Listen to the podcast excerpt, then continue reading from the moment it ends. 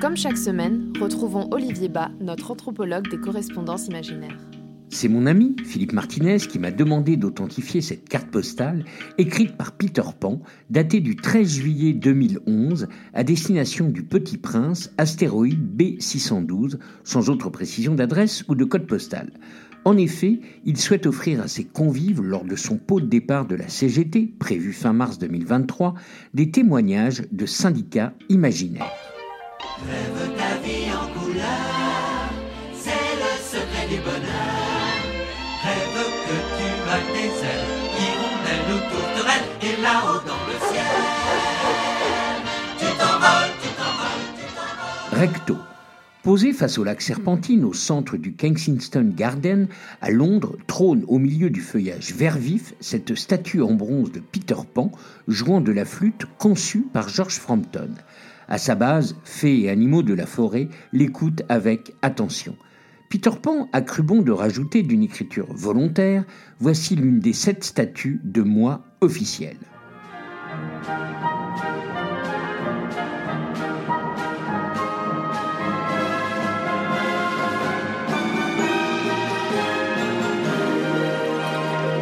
Verseau. Hello Prince. Désolé, je ne sais pas comment t'appeler autrement, parce que ton Saint-Exupéry ne t'a pas donné de prénom. On se connaît pas très bien, mais si tu es OK, on se tutoie.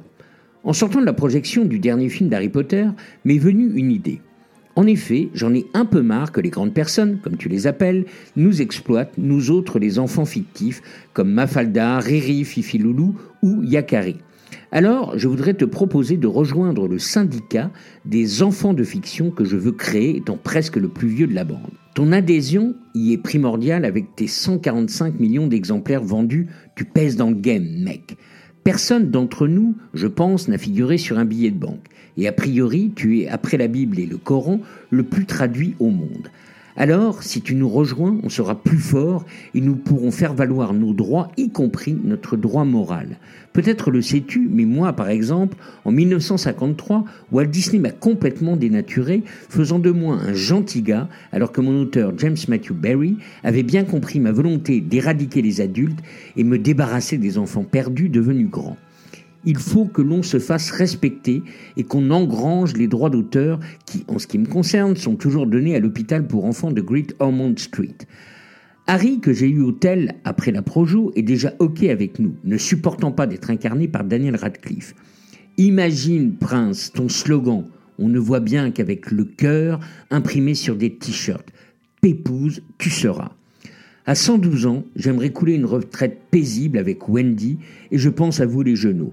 Au passage, si tu as le mail d'Alice, suis preneur. Grosse bise.